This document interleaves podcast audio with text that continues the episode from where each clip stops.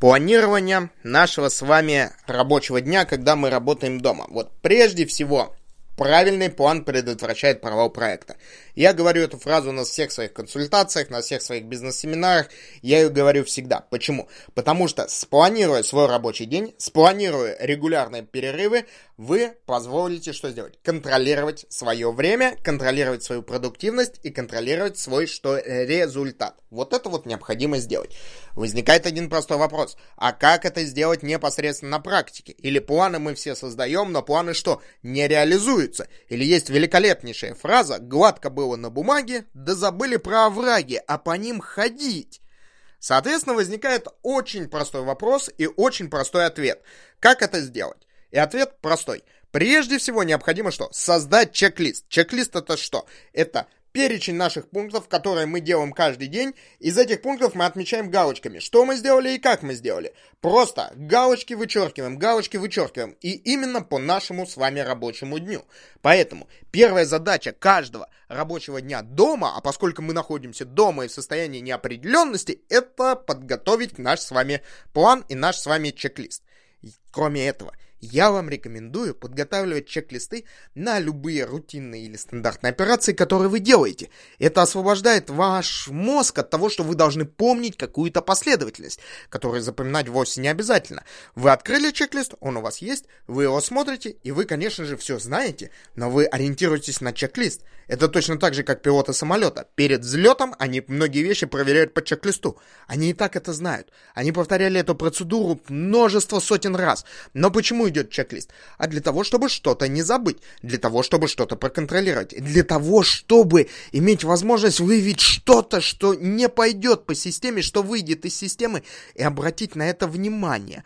И обратить на это внимание. Поэтому наш день начинается прежде всего с планирования. Это раз. Два. Мы оцениваем каждый наш пункт. Мы можем разместить э, написанный план в отдельном файле, но я рекомендую размещать его на отдельном листочке бумаги в нашем с вами ежедневнике или просто-напросто это что сделать?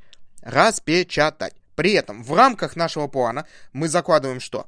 Перерывы, занятия спортом, э, обед, послеобеденный сон хотите, заложите. Время для отдыха, посмотреть э, интересный фильм, передачу или заняться самообразованием. Только мы с вами отвечаем за то, как нам обеспечить максимальную нашу продуктивность непосредственно для себя в свое рабочее время. Кстати, в рабочее время дома. Дома. Помним об этом. Дома.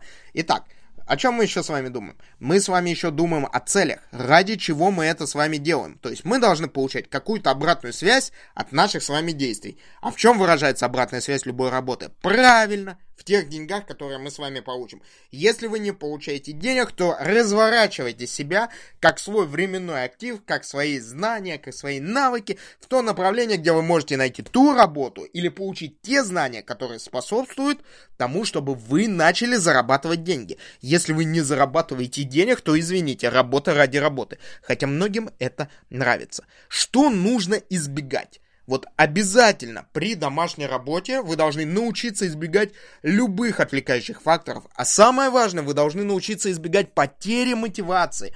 Почему? Потому что именно мотивация является нашим с вами ключом к нашей продуктивности. Вот работайте с мотивацией, охраняйте мотивацию, пытайтесь быть гибкими для того, чтобы сохранить прежде всего мотивацию. И оценивайте, оценивайте и еще раз оценивайте. Почему? Потому что именно ваша система, именно ваша выстроенная система позволит вам что сделать? Добиваться максимального результата при организации а, вашего рабочего дня непосредственно дома.